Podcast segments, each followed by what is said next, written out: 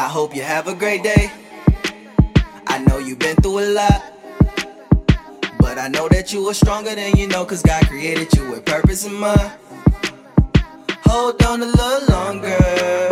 I know it all will be fine. Cause all things work together for good to those who love God.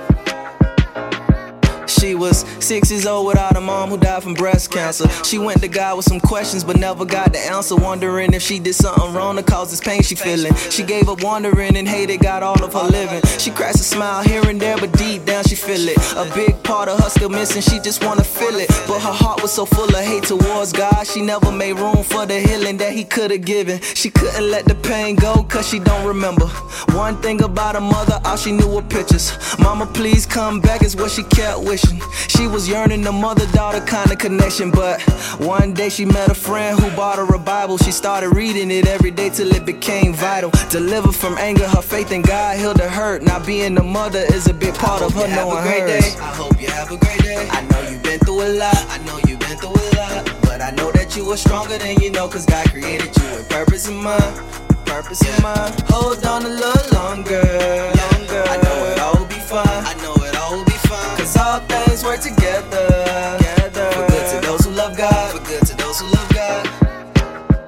For so long, he hated the color of his skin. When race the topic of discussion, he lost confidence. And growing up in a broken home was so full of sin. By the age of 10, all he knew was porn and violence. He asked God, Why you put me in this wicked place? And why the good guys always in the last place? And how come family always forget my birthday? And why wrongdo is blessed in the first place? These painful thoughts kept occurring, then one day he was certain that living life in despair is a hard and heavy burden. Thought to himself, should I read my Bible or kill myself? And if I take my life, will I surely go to hell? He thought about it.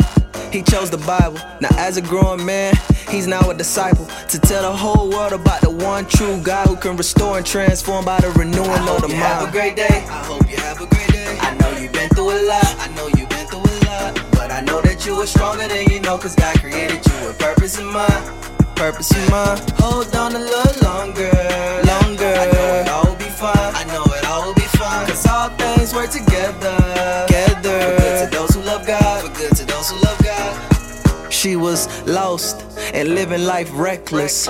As a victim and a slave to her past tense. When she was 13, she was sexually abused by her mother's boyfriend. Now her soul's bruised. She prayed to God every night that He would give her strength. She couldn't understand why He would let her go through this. Though she was angry and hurt, she was close to church, but then the next day she was far apart from virtuous works. She felt condemned and ashamed, so she ran from God. She felt alone as if no one could save her from her odds. Like all people, she fell short, but she felt unworthy with a humble heart, knowing the grace of God is undeserving.